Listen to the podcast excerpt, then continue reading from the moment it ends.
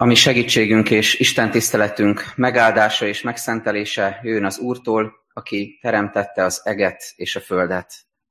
Ámen. Imádkozzunk. Urunk, szeretnénk most fölemelni a szívünket hozzád, ahogy énekeltük is. Bármilyen élethelyzetből, állapotból is jövünk most hozzád. Ez a vágy van bennünk, hogy szív szerint kapcsolódjunk hozzád keressünk téged, halljuk szavad, hogy nálad találjunk vigasztalást, bátorítást, erőt, békességet, igazságot, szentséget, örömöt, derűt, felszabadultságot, lélektől való szabadságot. Urunk, köszönjük, hogy így kereshetünk téged szívből, és nagyon hálásak vagyunk, hogy amikor ide megérkezünk testben és lélekben is, te színed elé, akkor rádöbbenhetünk, hogy azért jöhetünk, mert te már kerestél, mert te kezdeményezted ezt a kapcsolatot velünk. Köszönjük, hogy megtaláltál. Hálásak vagyunk, Urunk, minden ajándékodért, hogy fölébresztettél bennünket, hogy megmozdítottad a szívünket, hogy jöjjünk a gyülekezetbe, a testvéri közösségbe, hogy halljuk a Te igédet. Köszönjük, hogy megmozdítod az életünket a hallott és befogadott és megcselekedett ige által és köszönjük, Urunk, hogy közösségre hívsz egymással is. Kérünk, hogy formáld a szívünket, formáld a gyülekezetünket, a családjainkat, a kapcsolatainkat, és enged, hogy valóban fölemelkedjünk most szívben, lélekben hozzád. Te tudod, hogy mire van szükségünk. Abban áldj meg bennünket, azzal látogass meg minket. Abban segíts tovább bennünket. Áldunk téged, hogy itt vagy velünk. Ámen. Helyünkön maradva hallgassuk az igét és az ige magyarázatot, tovább folytatjuk az ős történetekről szóló sorozatunkat, és a Mózes első könyvének ötödik részéhez érkezünk, mely nem egy könnyű olvasmány, de beszélni fogunk ma róla, ez így hangzik. Ez Ádám nemzetségének könyve. Amikor Isten megteremtette az embert, Istenhez hasonlóvá alkotta. Férfivá és nővé teremtette, megáldotta és embernek nevezte őket teremtésük napján. Ádám 130 éves volt, amikor fiút nemzett, magához hasonlót, a maga képmására, és elnevezte Sétnek. Sét születése után Ádám 800 évig élt, és még nemzett fiakat és leányokat. Ádám teljes életkora tehát 930 év volt, amikor meghalt. Sét 105 éves volt, amikor Énos nemzette. Énos születése után Sét 807 évig élt, és még nemzett fiakat és leányokat, Sét teljes életkora tehát 912 év volt, amikor meghalt. Énós 90 éves volt, amikor Kénánt nemzette. Kénán születése után Énós 815 évig élt, és még nemzett fiakat és leányokat. Énós teljes életkora tehát 905 év volt, amikor meghalt. Kénán 70 éves volt, amikor Mahalalélt nemzette. Mahalalél születése után Kénán 840 évig élt, és még nemzett fiakat és leányokat. Kénán teljes életkora tehát 910 év volt, amikor meghalt. Mahalalél 65 éves volt, amikor Jeredet nemzette. Jered születése után Mahalalél 830 évig élt, és még nemzett fiakat és leányokat. Mahalalél teljes életkora tehát 895 év volt, amikor meghalt. Jered 162 éves volt, amikor Énókot nemzette. Énók születése után Jered 800 évig élt, és még nemzett fiakat és leányokat. Jered teljes életkora tehát 962 év volt, amikor meghalt. Énók 65 éves volt, amikor Metusalachot nemzette. Énók az Istennel járt. Metusalach születése után 300 évig élt, és még nemzett fiakat és leányokat. Énok teljes életkora tehát 365 év volt. Énok az Istennel járt, és egyszer csak eltűnt, mert Isten magához vette őt. Metusalach 187 éves volt, amikor Lámeket nemzette. Lámek születése után Metusalák 782 évig élt, és még nemzett fiakat és leányokat. Metusalach, más néven Matuzsálem, teljes életkora tehát 969 év volt, amikor meghalt. Lámek 182 éves volt, amikor fiút nemzett. Noénak nevezte el, és azt mondta, ő vigasztal meg bennünket kezünk fáradtságos munkájában a termőföldön, amelyet megátkozott az Úr. Noé születése után Lámek 595 évig élt, és még nemzett fiakat és leányokat. Lámek teljes életkora tehát 777 év volt, amikor meghalt. Noé 500 éves volt, amikor fiakat nemzett, Sémet, Hámot és Jáfetet. Jó kis vetélkedőt lehetne ebből csinálni, hogy mire emlékeztek, ki hány éves volt, és kikinek volt a fia.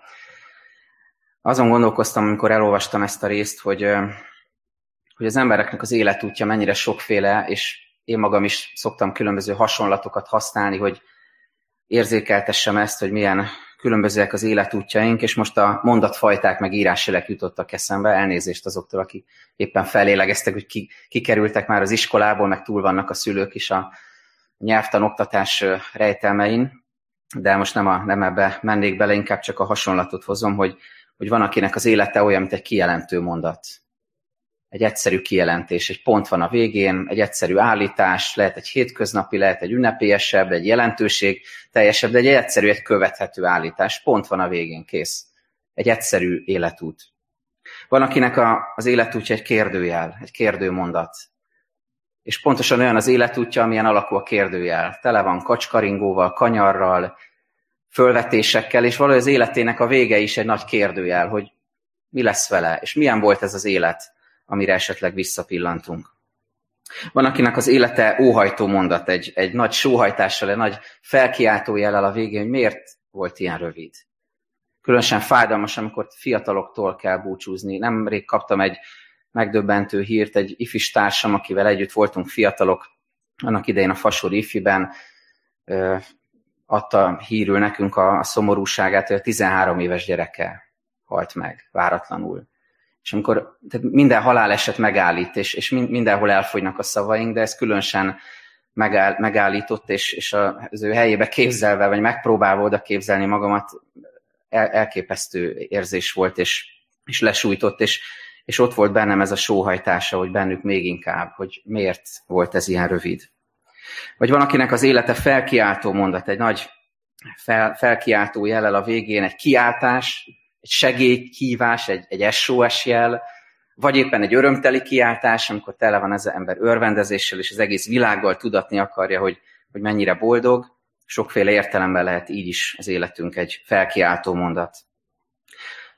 A számunkra példaértékű embereknek az élete olyan, mint egy felszólító mondat, ott is van egy felkiáltó jel a végén, felszólít valamire, inspirál valamire, megnézed az életét, és azt mondod, hogy na igen, ezt érdemes követni ezt a példát, érdemes ráállni arra az útra, vagy azt az értéket megragadni, ami számára fontos volt. És van, akinek az élete olyan, mint a végén három pont lenne. És ez a három pont valahogy a, a bizonytalanságunkat, a tétovasságunkat, tanástalanságot, a befejezetlenséget fejezi ki. És van még egy, ami azokra a szereplőkre vonatkozik, akikről most szeretnék szólni, ez pedig a kettős pont, amikor az, valakinek az élete végén kettős pont van. Ami azt fejezi ki, hogy valamire mutat. Még itt nincs vége ennek a mondatnak, és, és túlmutat önmagán ez, ez, ez, ennek az embernek az élete. Ott egy kettős pont, és, és még, még érdemes tovább gondolkozni rajta, hogy vajon kire és mire utal. A zsidókhoz írt levél 13. részében a következőt olvassuk. Ne feledkezzetek meg vezetőitekről, akik Isten igét hirdették nektek. Figyeljetek életük végére, és kövessétek hitüket. Nem csak a mai értelembe vett vezetőkre vonatkozik, hanem a hitben előttünk járókra is, az előttünk járó példaértékű nemzedékekre is, hogy figyeljetek az életük végére, az azt jelenti, hogy, hogy figyeljetek az irányára az életüknek, a céljára, a tartalmára, hogy, hogy merre tartott ez az élet, és, és tanuljatok ebből, és adjatok hálát az ő életükért. Az alapjainkról beszélgettünk az elmúlt időszakban, az ős történetekről, arról, hogy hogyan teremtette Isten ezt a világot, hogyan teremtette, formálta meg az embert nagy szeretettel, és hogyan adta bele a saját lelkét. Beszélgettünk a nehezebb pontokról, a bűnesetről, az ember bukásáról, a mi bukásunkról, az édenből való kiüzetésünkről, és egy nehéz történettel foglalkoztunk két hete Káin és Ábel történetével, és arról beszélgettünk, hogy, hogy mit jelentett Káin útja, és mit jelentett Ábel útja, és hogy mi választatjuk Ábel útját. És most pedig egy, egy unalmasnak tűnő ige, ige szakasszal foglalkozunk, amely amelyben olyan emberek kerülnek elénk, akiknek az életének a végén kettős pont van, és valamire tanítanak bennünket. Mert hogy a keresztény embernek az élete önmagán túlmutató élet. Ezt nagyon szeretném aláhúzni rögtön itt az elején. Nem öncélú az életünk, nem magamutogató, nem magunkra irányítjuk a figyelmet az életünkkel, mint hogy a, a, a sztárok teszik, vagy a celebek teszik, hogy nézzetek rám, és, és akkor ugye minden róluk szól, mert rivalda fényben vannak. Hanem a hívő ember élete lehet Krisztusra mutató élet. Három ilyen embernek az életét fogjuk most tanulmányozni, és az a kérdésünk, hogy mi van a kettős pontjuk után. A Genezis 5 amikor magunk elé vesszük, akkor, ha őszinték vagytok, talán ti is beismeritek velem együtt, hogy, hogy többször volt már velünk, hogy, hogy ilyen vagy ehhez hasonló ige szakaszokat simán átlapoztunk. Mert ránézünk, és tele van nevekkel, számokkal, elveszünk benne, és azt gondoljuk, hogy na jó, jó, hát ki van szabva már ez a rész, de hát menjünk tovább, mert holnap majd izgalmasabb lesz a sztori, mert majd jön az özönvíz, az, az sokkal mozgalmasabb. Hát most minek kell elolvasni, hogy ki hány száz évig élt, amúgy se értjük, hogy hogy élhettek ennyi évig, és nem is fogom megmagyarázni, mert én se tudom, de minden esetre el, elveszünk benne, és azt mondjuk, hogy lapozzunk tovább, nézzük a lényeget. Pedig higgyétek el, hogy érdemes foglalkozni néhány részletével ennek a történetnek, és most ezt fogjuk tenni. Az első emberünk, akivel találkozunk, Sét. És róla már Káin és Ábel drámájának a lecsengésében a végén olvashatunk, és, és találkozhatunk az ő személyével. A negyedik rész végén ezt olvassuk. Ádám újból a feleségével hát, az fiat szült, és Sétnek nevezte el. Mert azt mondta, adott nekem Isten másik utódot Ábel helyett, akit meggyilkolt Káin. Sétnek is született fia, akit Énosnak nevezett el. Akkor kezdték segítségül hívni az Úr nevét. Két hete valaki az Isten tisztelet után odajött hozzám, kicsit beszélgettünk az igéhirdetés üzenetéről, és, és nagyon, nagyon nehéz, nehéz témák kerültek elénk, mert hogy ugye arról beszéltünk két hete, hogy Káin megöli Ábelt, de Isten minket arra hív, hogy a Ábel útját válasszuk, mert az ő áldozata kedves volt Istennek, és, és Káin meg csak színből tette, amit tett. És ez a testvér nagyon őszintén elmondta, hogy, hogy azért ez egy fájdalmas pillanat, mert, mert értjük mi, hogy, hogy Ábel útját kell választanunk, de mégiscsak meghal Ábel. És ezt az utat szállja nekünk Isten? Káin meg vígan él tovább, nem vígan, de él tovább, és, és megy tovább az élete, és, és hát akkor mennyivel könnyebbnek tűnik ez az út. És, és az is elén került ebben a kis beszélgetésben, hogy, hogy hát olyan fájdalmas, hogy ezek szerint akkor mi Káintól származunk mind, egy testvérgyilkostól. Mert ugye Ábel meghalt, tehát kimaradt, Káin maradt, tőle származunk mind, nem? És, így, és nézzétek meg Sét életének az üzenetét, hogy, hogy Sétnek a megszületése már önmagában is evangéliumi pillanat. Mert hogy Isten nagyon kegyelmesen gondoskodik arról, hogy ne így legyen, ahogy az előbb elmondtam, hogy ne Káinon keresztül menjen tovább az emberiség története olvasunk az ő leszármazottairól is, de mintha a kamera áttérne róla, elfordulna róla, és áttérne egy másik vonalra, mert hogy séten keresztül megy tovább az a történet, ami, amiben az evangélium kibontakozik. És ahol eljutunk egyébként Máté evangélium elején egészen Jézus Krisztusig. Tehát Isten kegyelmes, és, és, nem, és, meg, és megengedi azt, hogy ne egy, ne egy testvérgyilkos, ne egy cinikus, Káin, egy kiábrándult és önigazoló Káin legyen az, akin keresztül tovább megy az ember története, hanem gondoskodik arról, hogy legyen egy másik gyermek. Sétnek a neve valami ilyesmit is jelent, hogy helyettes, hogy helyettesíti. Nyilván emberileg nem lehet helyettesíteni egy meghalt gyermeket, de mégis Isten próbálja pótolni azt az űrt Ádám és Éva életében, ami ott keletkezett, és hosszabb távon pedig próbálja gyógyítani ezt a beteg emberiséget, ezt a gyilkosságba sodródott édenen kívül élő emberiséget, próbálja gyógyítani az ő kegyelmével, az evangélium üzenetével. Tehát sét kettős pontja mögött ez a szó áll, hogy kegyelem. Az ő élete erre mutat. Ezt szimbolizálja, ezt formázza, ezt testesíti meg, hogy Isten kegyelmes. És ha megfigyeljétek az egész szentírást, akkor ez a motivum végigvonul az egész Biblián. Csak pár példát felvillantva, ott van Ézsau és Jákob története. Ézsau az első szülött, neki kéne örökölni az áldást, és neki kéne továbbvinnie az ígéreteket, és Istennek valamiért tetszik az, hogy egy semmivel se jobb ember, Jákob, legyen az, aki tovább viszi a történetet, és tőle származzon majd Izrael 12 törzse. Nem értjük miért, de Isten így dönt a kegyelmi kiválasztás alapján. Vagy ott van József történet, amit a napokban olvashattunk a bibliolvasó kalauz szerint. És ott van, mondja József a testvéreinek, hogy ti gonosz gondoltatok ellenem, de Isten azt jóra gondolta fordítani. Ez megint az Isten kegyelmi kiválasztása és kegyelmi gondoskodása a kiválasztottak életében. Vagy ott van a pusztai vándorlás. Nem tudom, gondolkoztatok-e már azon, hogy azt a néhány napnyi vagy néhány heti utat, hogy, hogy 40 évig teszi meg az Isten népe. Ott kóvályognak, kóborolnak 40 évig a pusztában, pedig simán be lehetne menni Kánánba pár nap alatt, pár hét alatt. Azért, mert amikor ez a nép elkezd zúgolódni, elkezd elégedetlenkedni, ez, ez a nemzedék, aki kijött Egyiptomból, nem tudja megbecsülni a szabadításnak az igazi örömét és, és kincsét és értékét, akkor Isten úgy dönt, hogy megvárja, amíg ez a generáció lepörög, amíg legyártja maga aranyborjújait, amíg, amíg zúgolódik, amíg visszavágyik Egyiptomba, és felnő egy új nemzedék, és majd ők mennek be, és majd ők lesznek a, a honfoglalók. Ez is az Isten kegyelme, nem pedig érdem. Jézus pedig azt mondja, egy új szövetségi idézetet is idehozzak, amikor bevonul Jeruzsálembe, és próbálják elhallgattatni a hozsannázó embereket, azt mondja, hogy ha ezek elhallgatnak, akkor kövek fognak kiáltani. Miért mondtam mindezt? Azért, mert egyrészt Isten kegyelme ebben látszik, másrészt pedig az, hogy, hogy Isten gondoskodik arról, hogy mindig legyen egy szent maradék, egy szent maga, akik tovább viszik a történetet, akiken keresztül az evangélium tovább él. És Sét is egy ilyen ember, akin keresztül tovább él Istennek az ígérete. Azt mondja Pálapostól a, a rómaiaknak írt levél 9. részében, nem azé, aki akarja, sem nem azé, aki fut, hanem a könyörülő Istené.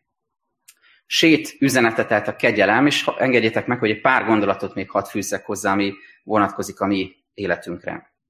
Az egyik az előbbi bibliai idézethez kapcsolódik, hogy a kegyelem Isten ajándéka. Nem tudod megérdemelni. Akármilyen jó embernek gondolod magad, akármennyire tiszteletre méltó életet élsz, szép, rendezett polgári életet, akármilyen értekeket hozol magaddal a, a családodból, nem ez számít Isten előtt, hanem az számít, hogy, hogy mennyire tiszta a szíved, hogy, hogy mennyire tudsz alázatos lenni, hogy mennyire tudsz ráhagyatkozni Isten kegyelmére. Nem kiérdemelhető a kegyelem, hanem az Isten ajándéka. Ez az egyik. A másik, hogy amikor a, a végére érsz az erőforrásaidnak, a lehetőségeidnek, hogyha elrontottál valamit, hogyha elbuktál valamiben, beleütköztél falakba, vagy valami megtorpanásra késztetett, akkor ezen a mély ponton, ezen a, ebben a pillanatban Isten tud valami újat kezdeni veled. Isten ki tud formálni valami újat az életedben, és általad is. Nemrégiben olvasgattam cikkeket az Egri Csillagok című film forgatásáról. Tudjátok, itt nem messze forgatták egy mű egri várat fölépítettek a díszletként, és olvastam, hogy volt olyan része a díszletnek, ami, ami nem kőből volt, hanem valami, valami egyszerűbb, gyúlékonyabb anyagból, és az egyik jelenet előtt, előkészületek közben véletlenül felgyulladt, ez is porig égett. És Várkonyi Zoltán a rendező rögtönzött, és azt mondta Sinkovicsnak, aki ugye a várkapitány dobót játsza, játszotta, hogy, hogy gyorsan menj oda az égő romok el, és csinálj valamit. És, és valóban így történt, oda ment. Sinkovics nem mondott semmit, szavak nélkül is az arcára volt írva minden, nézte a romokat, a tüzet, nézte az embereit, és ez a rövid ez belekerült a filmbe, érdemes megnézni. Tehát valami, ami, ami az égő romokon a, a pusztulás pillanata tehát jelenteni, ott, ott valami új, valami csodálatos érték született meg. És ha megnéztek a, a történetet, Káin égő romjain, füstölgő romjain, Káin családjának, bűnének az égő romjain egyszer csak megszületik sét, és valami új kezdődik el, valami új virágzik ki Ádám családjának, nemzetségének az életében. Ez a kegyelem. A következő, ami mindig ide tartozik séthez és a kegyelemhez, hogy jó hír, evangélium, hogy ki lehet törni a bűnnek a spiráljából. Ez, ez egy jó példa sétnek a megszületése is. Hogy nem kell beleragadni, beleragadni. Ott van az alkohol, a megkötözöttségek, házasságtörés, vállások, harag, irítség, kicsinyesség, keserűség, és lehetne még sorolni, és hogyha valaki ránéz az életére, és azt mondja, hogy ilyeneket láttam a családomban, akkor nagyon könnyen jut el odáig, hogy nem tudok ebből kitörni. És hogyha ilyen előfordul velem, akkor az azért van, mert ilyenek voltak az őseim. Tök könnyű ráfogni az őseinkre, hogy hát ezt, ezt örököltük, ezt láttuk, nyilván ezt visszük tovább. Nem is mindig tudatosan. Sokszor nagyon mélyen tudatalatti mintákat, sémákat hordozva. de nagyon sok ilyen történet van, például sét esete is ilyen, amikor rávilágít Isten szent lelke, hogy ki lehet törni ezekből a rossz spirálokból, a bűnnek a, a, a spiráljából is, a rossz körökből. Ez a kegyelem. Amikor te felfedezed magadon, hogy neked már nem kell azt a mintát követned, amit a szüleidnek vagy a nagyszüleidnek kellett, mert ők ebben nőttek fel, vagy ebben éltek. Annak idején, 30 évvel vagy 25 évvel ezelőtt az ifiben mindig meglepett az, hogy, hogy mi, ugye, akik mentünk a családunkkal, természetesnek tekintettük, hogy szüleinkkel együtt beülünk a templomba, vagy itt közöttetek is vannak itt családok, és együtt megyünk, és hallgatjuk Isten igét. És, és egyszer csak bejött közénk valaki, akinek se a testvérei, se a szülei, se a nagyszülei, egyetlen felmenő és ismerőse se volt keresztény, és valahogy egyszer csak ott volt közöttünk. Mert Isten rajta keresztül akart valami újat elkezdeni. Csodálatos dolog ez. És ez is a, a kegyelem, hogy, hogy Isten megragad egy embert, és rajta keresztül kezd valami újat az ő családjában.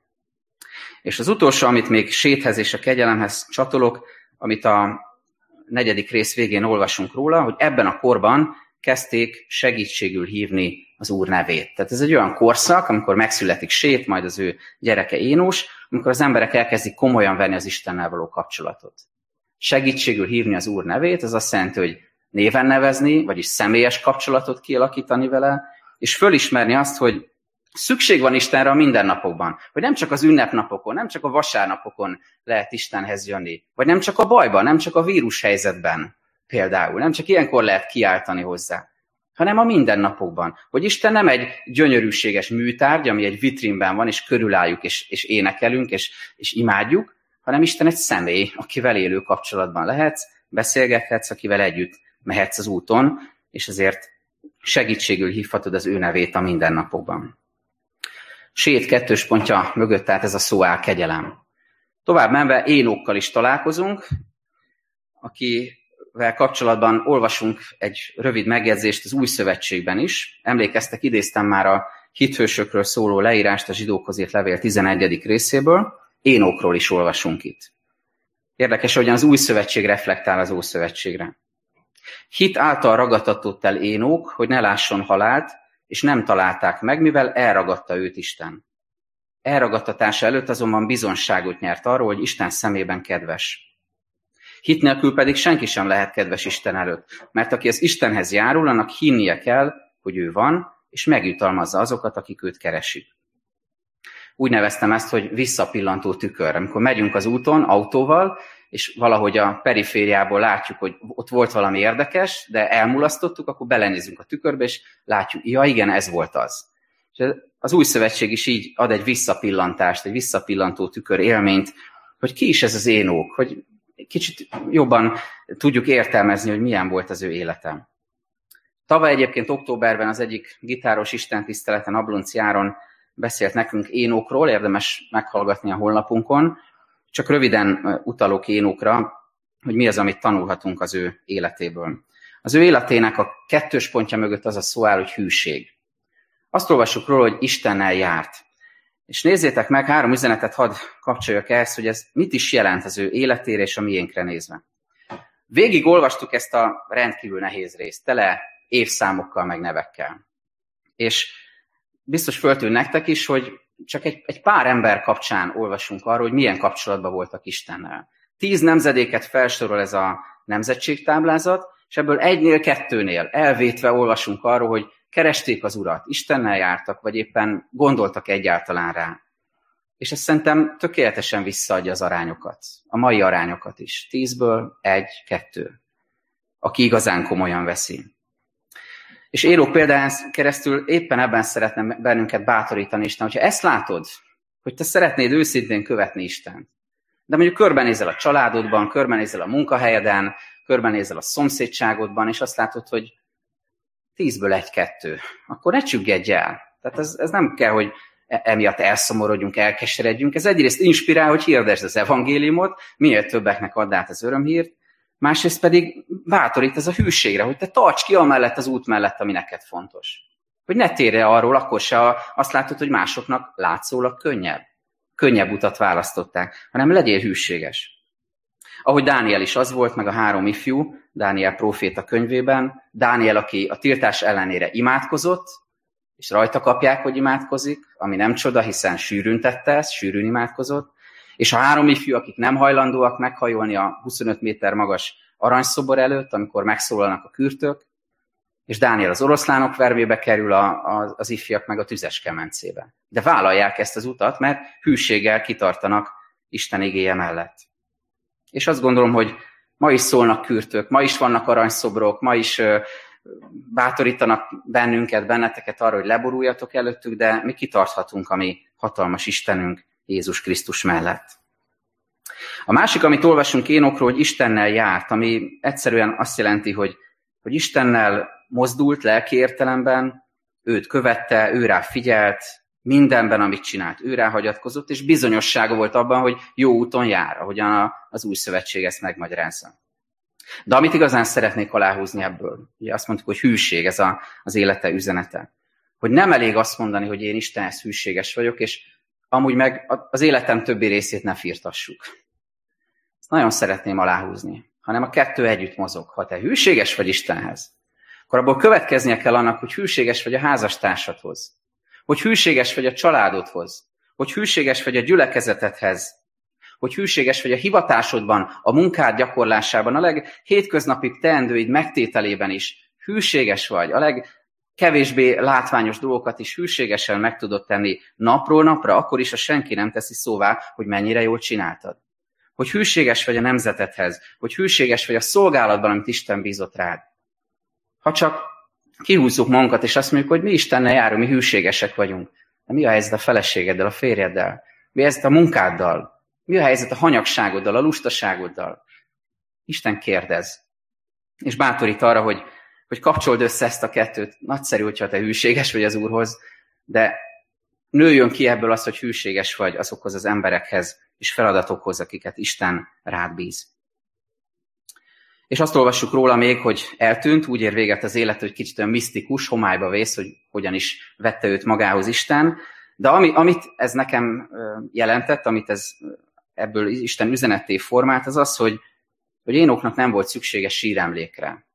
Nem volt szüksége nagy malomkerék méretű koszorúkra, nem volt szüksége piramisra, nem volt szüksége mauzóleumra, nem volt szüksége hosszú laudációkra, hogy milyen volt ennek az embernek az élete mert Istentől kapott visszaigazolást. Mert Isten visszatükrözte azt a hűséget, amiben élt, amiben járt.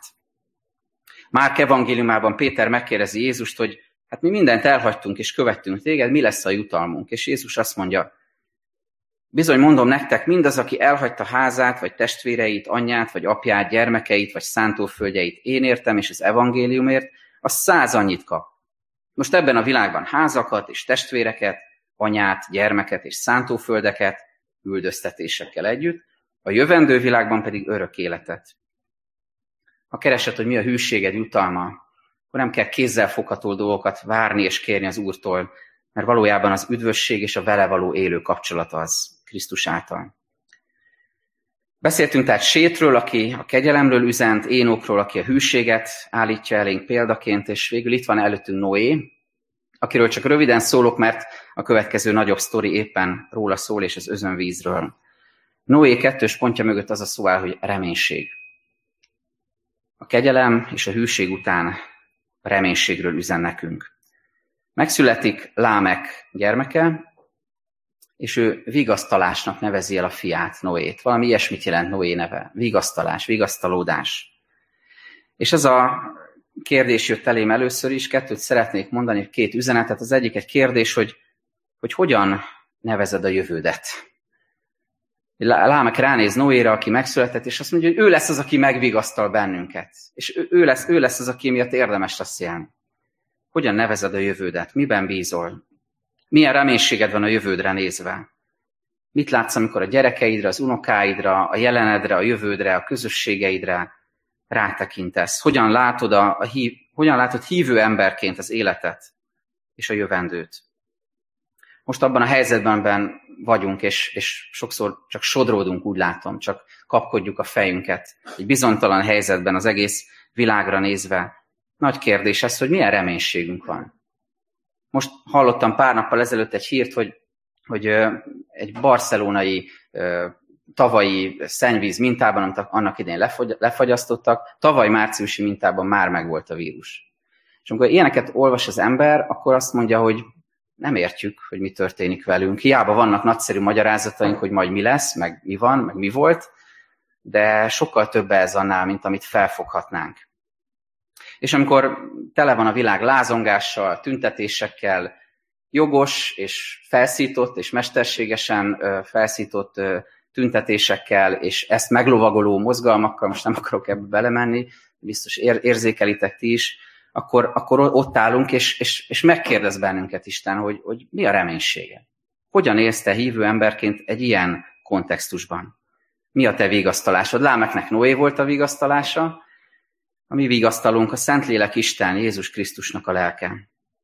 És ha egy kicsit tovább megyünk, ez a másik, amit szeretnék még elmondani Noé kapcsán, hogy annyira érdekes, hogy, hogy Lámek nem tudhatta, hogy ez hogyan fog bekövetkezni. Ő abban bízott, hogy Noé vigasztalás lesz számára és a családja számára. De nem tudhatta, hogy mi lesz ebből, hogy milyen ára lesz ennek a vigasztalásnak. Talán máshogy képzelte, hogy megszületik ez a gyermek, és, és majd jön egy békekorszak, és rajta keresztül vagy kiárad az Isten kegyelme ránk, és termékeny lesz a föld, és, és, és vetünk, és aratunk, és örülünk az életnek. Lámek így gondolkozhatott, amikor Noéra a gyermekére nézett, amikor a karjában tartotta. És eljött, tudjátok, mi jött? Nem sokára? Az özönvíz. Amikor ott van Lámekben az a reménység, hogy ez a gyerek vigasztalás lesz, és így is lesz, de hogy ennek mi az ára? Min kell keresztül menni odáig, amíg ez megvalósul, amíg ez valóság lesz? Azt senki nem tudhatta. Hogy mindenki meg fog halni, és nyolc ember marad a földön, akikből aztán újra Isten kezd egy újat, és, és fölragyog a szivárvány, és, és szövetséget köt az ő népével. Ezt nem tudhatta Lámek. És ezért szeretném aláhúzni a hitnek a jelentőségét ebben, a reménységben, hogy a hit az kitart a legsötétebb időkön át is, mert van ígérete Istentől, amikor nincs más fogodzód, akkor egyszer nincs konkrét, észszerű magyarázatod a dolgokra. Egy dolog marad, egy valami marad, ez pedig a Krisztusba vetett hit, az ő ígéreteibe vetett reménység. Pál így ír a 2 Korintus 1-ben, mert az Isten fia, Krisztus Jézus, aki közöttetek hirdetünk, én magam, Szilvánus és Timóteus, nem lett igenné is, meg nemmé is, hanem az igen valósult meg ő benne. Mert Istennek minden ígéretére ő benne van az igen, és ezért általa mondunk áment Isten dicsőségére. Isten pedig, aki minket veletek együtt Krisztusban megerősít és felken, pecsétjével el is jegyzett minket, és a lélek zálogát adta szívünkben. Noé üzenete tehát ez a reménység és az ígéretekbe való belekapaszkodás hittel. Egy képpel fejezem be, képzeljük el, hogy egy gyors folyású hegyi patakon vagy folyócskán csónakázunk lefele, nem tudom, volt-e ilyenben már részletek, én mindig csak elképzeltem eddig. És, és képzeljük el, hogy haladunk egy, egy, az egyre gyorsuló folyócskán egy szikla hasadékhoz, ahol, ahol összeszűkül a, a hegy két oldala, és látjuk, hogy ott majd át kell menni, de tele vagyunk kétségekkel. Lehet, hogy már előtte beleessünk a vízbe, lehet, hogy neki csapódunk a sziklának. Lehet, hogy a, a szikla után, amit nem látunk, ott, ott van egy vízesés, és szétzúzódik a csónak, és, és mi magunk is majd ott a köveken, a sziklákon. Nem tudjuk, mi jön utána. És valahogy Noé története is ilyen, ennek a felvezetése. Hogy itt látjuk, hogy, hogy valahogy besűrűsödnek az események, felgyorsul a víz, és haladunk e felé a szikla hasadék felé. De a reménység az, és Lámekben ez a reménység volt meg. És bennünk is a Szentlélek által ez a reménység lehet meg, hogy amikor átmegyünk ezen a szikla hasadékon, akkor kitágul a tér, a perspektíva, és egy, egy csodálatos és békés túra jutunk ki, ahol ragyog a nap, az Isten kegyelmének a napsugara, és ahol kiköthetünk a parton, és megpihenhetünk. Nem tudjuk, hogy hogyan, nem tudjuk, hogy min kell keresztül mennünk, még mindig nem értjük, hogy mi történik velünk, de az egészen biztos, hogy reménységgel kapaszkodhatunk Krisztusba, a Szentlélek által. Értek, most csöndesedjünk el egy kicsit, imádkozzunk az Úr előtt, és forgassuk a szívünkben ezt a három embert, ezeknek az üzenetét, a kegyelmet, a hűséget és a reménységet.